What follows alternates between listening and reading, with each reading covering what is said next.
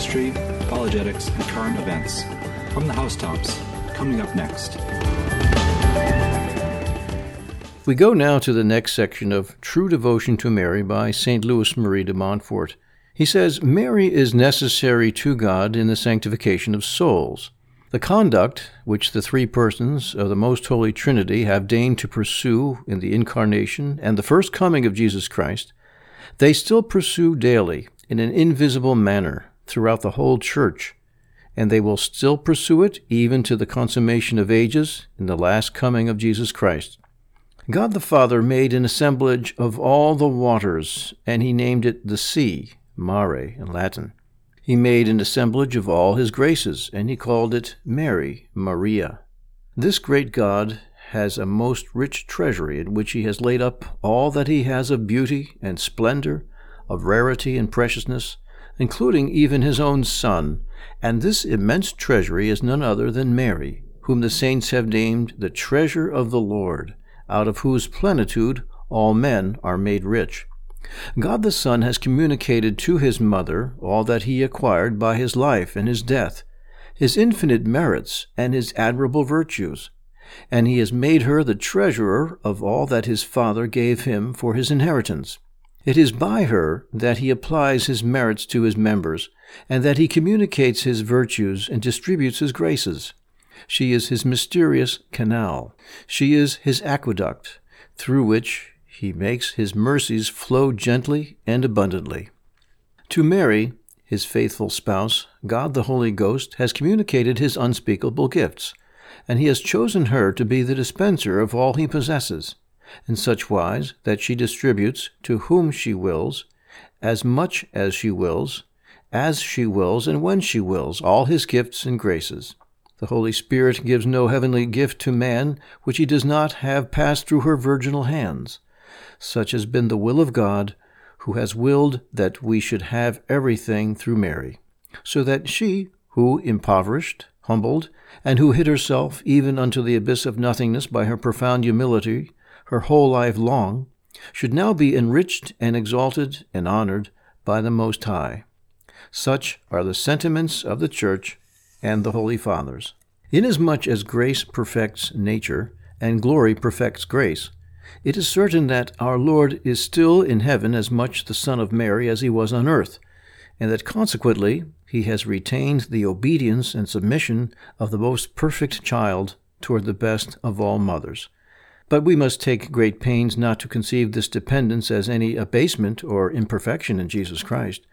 For Mary is infinitely below her Son, who is God, and therefore she does not command him as a mother here below would command her Son, who is below her. Mary being altogether transformed into God by grace, and by the glory which transforms all the saints into him, asks nothing, wishes nothing, does nothing contrary to the eternal and immutable will of God. When we read then in the writings of Saint Bernard, Saint Bernardine, Saint Bonaventure, and others, that in heaven and on earth everything, even God Himself, is subject to the Blessed Virgin, they mean that the authority which God has been well pleased to give her is so great that it seems as if she had the same power as God, and that her prayers and petitions are so powerful with God that they always pass for commandments with His divine majesty, who never resists the prayer of His dear Mother because she is always humble and conformed to his holy will. If Moses, by the force of his prayer, stayed the anger of God against the Israelites in a manner so powerful that the Most High and infinitely merciful God, being unable to resist him, told him to let him alone that he might be angry with and punish that rebellious people, what must we not with much greater reason think of the prayer of the humble Mary, the worthy Mother of God, which is more powerful with His majesty than the prayers and intercessions of all the angels and saints both in heaven and on earth. In the heavens, Mary commands the angels and the blessed. As a recompense for her profound humility, God has empowered her and commissioned her to fill with saints the empty thrones from which the apostate angels fell by pride. The will of the Most High, who exalts the humble, is that heaven, earth, and hell bend, with good will or bad will, to the commandments of the humble Mary, who he has made sovereign of heaven and earth, general of his armies, treasurer of his treasures, dispenser of his graces, worker of his greatest marvels, restorer of the human race, mediatrix of men, the exterminator of the enemies of God, and the faithful companion of his grandeurs and triumphs.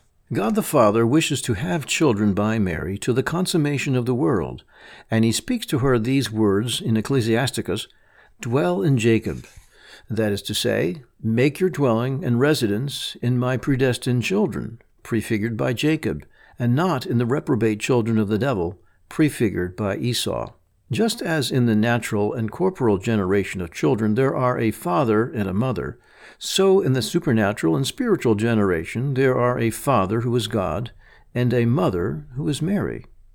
All the true children of God, the predestinate, have God for their father and Mary for their mother. He who has not Mary for his mother has not God for his father. This is the reason why the reprobates, such as heretics, schismatics, and others, who hate our Blessed Lady, or regard her with contempt and indifference, have not God for their Father, however much they may boast of it, simply because they have not Mary for their mother. For if they had her for their mother, they would love and honor her as a true child naturally loves and honors the mother who has given him life. God the Son wishes to form himself and, so to speak, to incarnate himself in his members every day by his dear mother. And he says to her, Take Israel for your inheritance.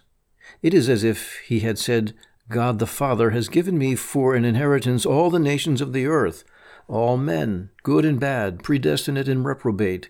The ones I will lead with a rod of gold, the others with a rod of iron. Of the ones I will be the father and the advocate, of the others the just punisher, and of all the judge. But as for you, my dear mother, you shall have for your inheritance and possession only the predestinate, prefigured by Israel. And as their mother, you shall bring them forth and take care of them as their sovereign. You shall conduct them, govern them, and defend them. This man and that man is born in her, says the Holy Ghost by the royal prophet David. According to the explanation of some of the fathers, the first man that is born in Mary is the man God Jesus Christ the second is a mere man, the child of God and Mary by adoption. If Jesus Christ, the head of men, is born in her, then the predestinate, who are the members of that head, ought also to be born in her, by a necessary consequence.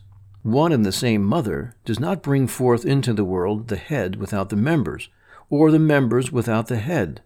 So, in like manner, in the order of grace, the head and the members are born of one and the same mother, and if a member of the mystical body of Christ, that is to say, one of the predestinate, were born of any other mother than Mary, who has produced the head, he would not be one of the predestinate, nor a member of Jesus Christ, but simply a monster in the order of grace.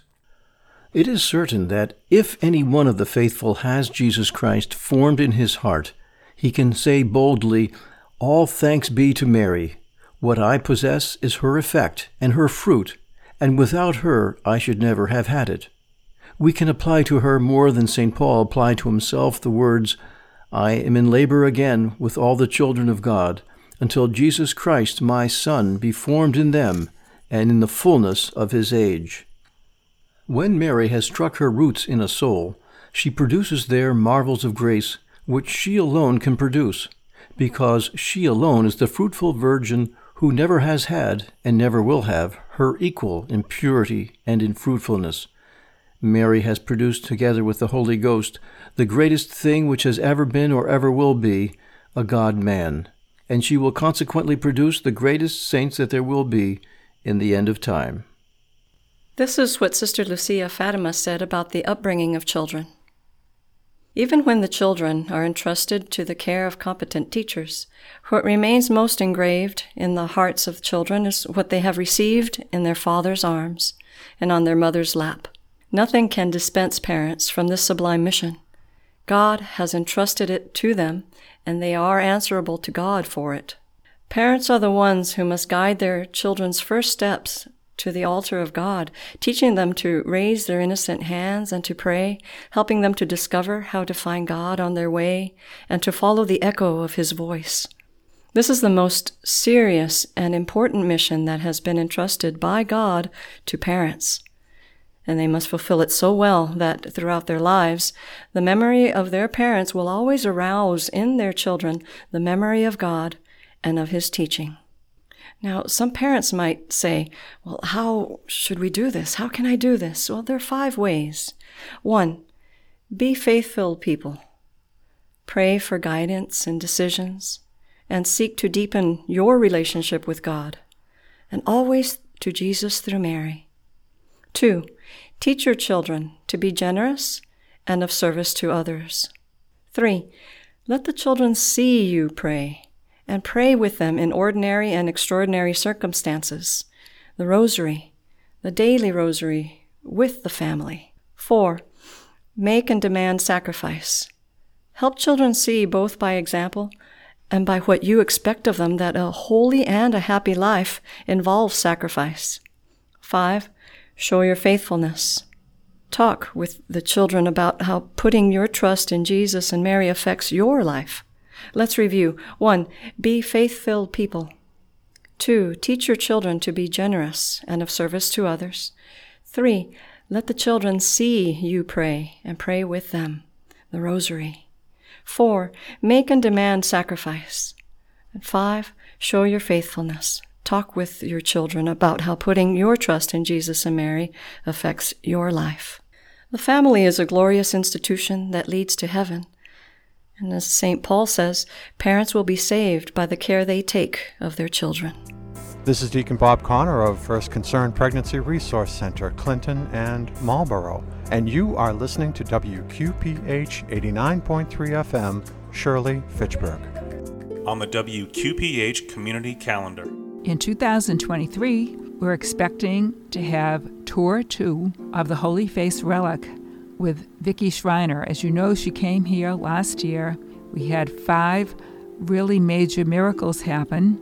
She's hoping to come in Lent. So if you want to be on the committee or maybe have her come to your church, we'd like to send her to different churches this time. Call us at 978 343 0893 and say, I'd like to have Vicky come to our parish, but I'm going to ask my priest first if he'd like us to come. Also, we have coming up in Lent 40 hours, which is 40 continuous hours of Eucharistic adoration. We also have a pilgrimage this year, 2023, going to Canton, Ohio. That is the shrine of Rhoda Wise and Mother Angelica. And we ask you, what would you like to do? Where would you like to go? We'd like to do some day trips to Little Rose Ferron. So we'll have a bus hired at a very modest price, and we can be going there and then stopping for lunch I know some of you have some great ideas of what you would like our radio station to do. We have to be active. We have to evangelize our faith. It's our duty to help spread our Catholic faith. So if you have any suggestions of your own as to how this can be done, by all means, share them with us.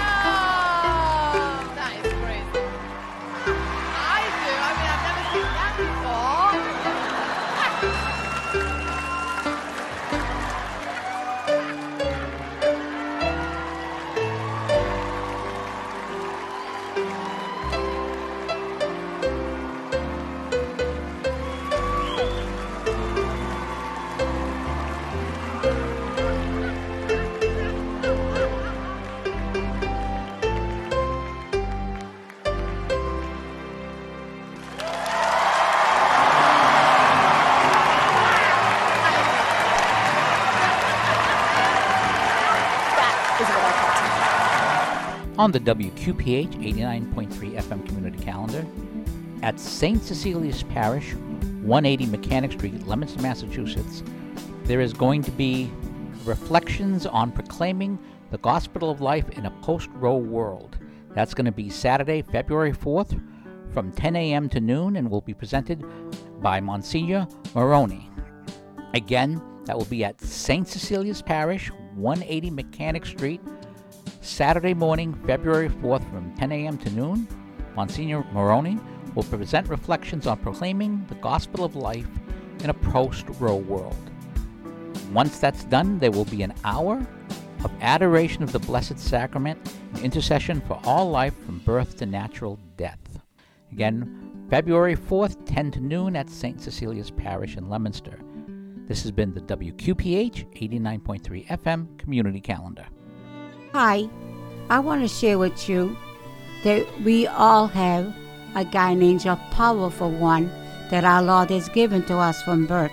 And the angel will direct us and will protect us from all this evil around us. He is the most best friend you could ever have in life. He comes night and day, He's always around you. Pray for these people. They don't know they have a guardian angel. Pray for your children's guardian angel because a lot of the children don't even think of it. So pray, pray hard because there's many angels in this world. They try to help us and many people don't even know about it. So I ask everybody that's listened to the radio station to spread the word about the angels because they are there to help us. Thank you. Hello, this is Kendra Von Esh. Life is pretty simple. It's really just a choice a choice between virtue and vice. But unfortunately, we have to make that choice hundreds, if not thousands, of times a day. But if we remind ourselves why we are trying to live virtuously and why we should not fall into vice, it will help us in those moments of temptation. It will help us from flying off the handle to our family and friends and to be kind and loving to others. But most importantly, love is a choice and we choose to love God. Thank you, Lord, for loving me. I choose to love you. For more inspiration, go to kendravonesh.com. Hi, this is Tom Price from EWTN saying thanks for listening to WQPH 89.3 FM, Catholic radio serving Shirley, Fitchburg, and the world. As World War II began, Padre Pio assured the villagers of San Giovanni Rotondo that they would be protected from harm by the bombing. Many Allied aviation pilots of various nationalities and various religions were based in Bari to undertake missions in Italy after September in 1943. At the risk of their own jobs, they testified to an impossible occurrence that they had witnessed during American bombing raids. While all the other missions more or less went as planned, whenever they approached the zone of the Gargano, in the environs of San Giovanni Rotondo, they saw in the sky a friar who either was flying at them and blocking their planes, or would be floating in the sky and simply stretching out his wounded hands to prevent the bombing of San Giovanni Rotondo. Foggia and almost all of the centers of Puglia were subjected to repeated bombardment and extensive destruction but on San Giovanni Rotondo, not one bomb fell. The general of Aeronautica Italiana, Bernardo Rossini, was part of the United Air Command operating out of Bari with the Allied air forces. Each time the pilots returned from their missions, General Rossini testified, they spoke of this friar that appeared in the sky and diverted the planes, making them turn back. Everyone laughed at these incredulous stories. But since the episodes kept recurring, the commanding general decided to intervene personally to dismiss these tales once and for all. He took command of a squadron of bombers to destroy a cache of German war materials that was said to be right in San Giovanni Rotondo. But until that time, no one had ever succeeded in dropping a single bomb in that area. Now, with the general personally taking the reins of this mission, all the men were curious to see the results of the operation. When the squadron returned, the American general was quite upset. He recounted that as soon as they arrived near the target, he and his pilots had seen rising up into the sky the figure of a monk with his hands held high.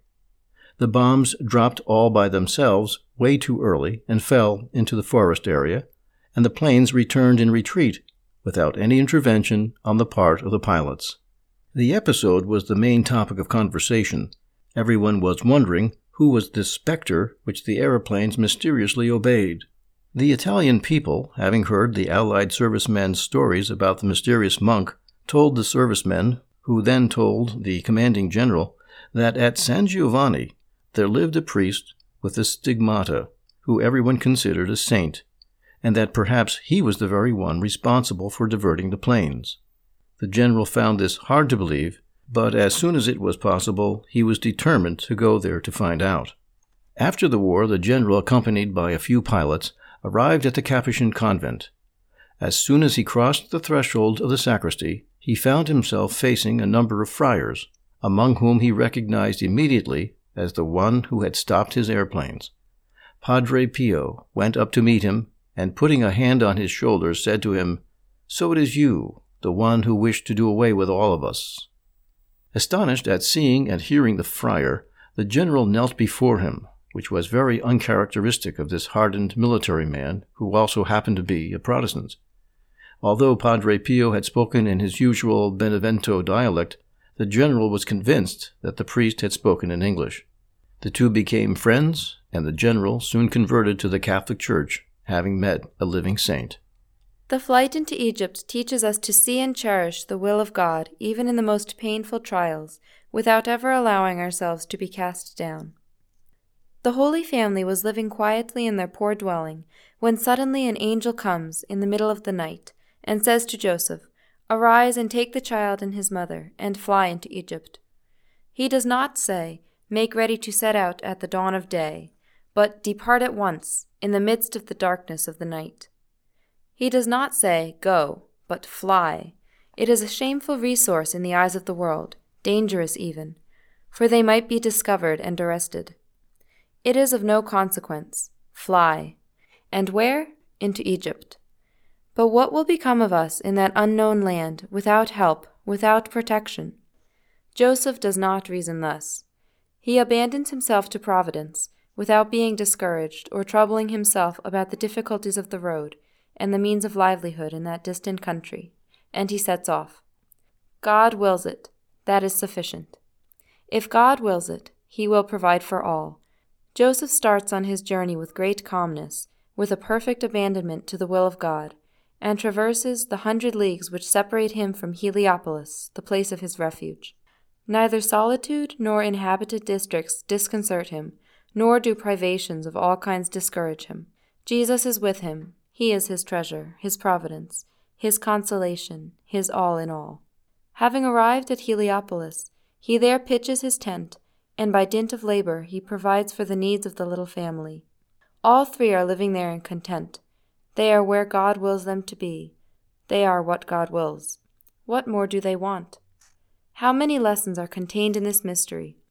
We learn from it, first, to detach ourselves from country, from our relations, from our friends, to leave promptly all that is dearest to us when God orders us to do so. Second, to know how to find God everywhere, and consequently to be content wherever we may be. Third, to yield to the times, even to the extent of suffering violence and injustice when force usurps right. Fourth, to yield to our neighbor by reserve, modesty, condescension, loving better to lose all than to lose charity, meekness, and peace.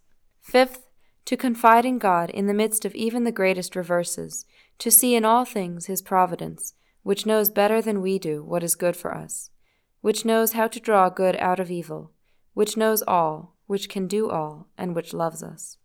Let us gather together these precious lessons and place them in the bottom of our heart. The flight into Egypt teaches us to desire nothing here below but the most holy and amiable will of God. The Holy Family sets out by night, as we have seen. They do not desire to wait for the day. They leave in a state of absolute destitution. They do not desire to have leisure to make preparations for the journey. They go into Egypt, a country where they know no one. They do not desire to go to the country of the Magi, where they would be so well received. They traverse frightful solitudes. They do not desire a better road. Arrived at the place where they are to sojourn, they remain there until an order from heaven recalls them. They may suffer, be wearied, find their exile hard and long. No matter. They remain eight long years, always submissive, always content, believing that to God alone, who has placed them there, belongs the right to displace them. They do not say, We are here, enjoying neither honor nor glory, but are forgotten and despised, while others, who are not worth as much as we, have a great reputation and live in splendor. They say, I am where God wills me to be. Where could I be better? What a lesson for men who imagine that they will always be better off in any place than the one in which they are, who are never content with their position, and are constantly dreaming about another, as if they could have roses without thorns and a position without trials. How much better advised are they who know how to feel themselves to be well off where God places them, who live in dependence upon His providence, until they pass away into the arms of His mercy after these eight years of exile, the angel comes back and says to Joseph, Return to the land of Israel. But where establish themselves? The angel leaves the choice to them, and the holy patriarch chooses not a great town, but the little village of Nazareth, where the Holy Family will lead a life more humble, more tranquil, more in conformity to the simplicity of their tastes. It is thus that when we do not clearly perceive the will of Providence, we ought to approach to it as closely as we can, asking ourselves, Where shall I better work out my salvation? Where shall I be less exposed to lose myself? What decision will most console me at the hour of death? Are these the rules of our conduct? The Slaves of the Immaculate Heart of Mary have published two excellent pamphlets for basic Catholic apologetics The One True Church and The Church or the Bible. Mission Sermons by Father Arnold Damen. Father Damen was born in the province of North Brabant, Holland, in 1815. He was admitted to the Society of Jesus in 1837 and was one of the band of young novices brought over to this country by Father de Smet, renowned Jesuit missionary to the American Indians. In his illustrious career, which spanned some 50 years of apostolic work before his death on January 1, 1890, Father Damen and his companions conducted missions in nearly every principal city of the United States. He is said to have been more widely known in this country, and at one time to have exercised personally a greater influence than any bishop or priest in the Catholic Church. Father Damen, as a missionary, rose to a success that surpassed anything ever before or since known in America. The fiery apostolic zeal of this beloved priest can only scarcely be measured by the 12,000 conversions to Catholicism for which he was responsible, often receiving as many as 60 or 70 souls into the church in one day. It must be noted, too, that amidst all of this remarkable apostolic labor, he managed to found the first Jesuit parish in Chicago and the first college, which later became Loyola University. The One True Church explains clearly and charitably that the only church established by Jesus Christ is the Catholic Church. In the Church or the Bible, Father Damen proves without any doubt that the Bible cannot be the sole rule of faith, which is claimed by Protestantism. For your free copy of The One True Church and The Church or the Bible, contact us at info at stbenedict.com or write to us at St. Benedict Center, P.O. Box 1000, Still River, Massachusetts 01467. From the Housetops is produced by the Slaves of the Immaculate Heart of Mary, Still River, Massachusetts.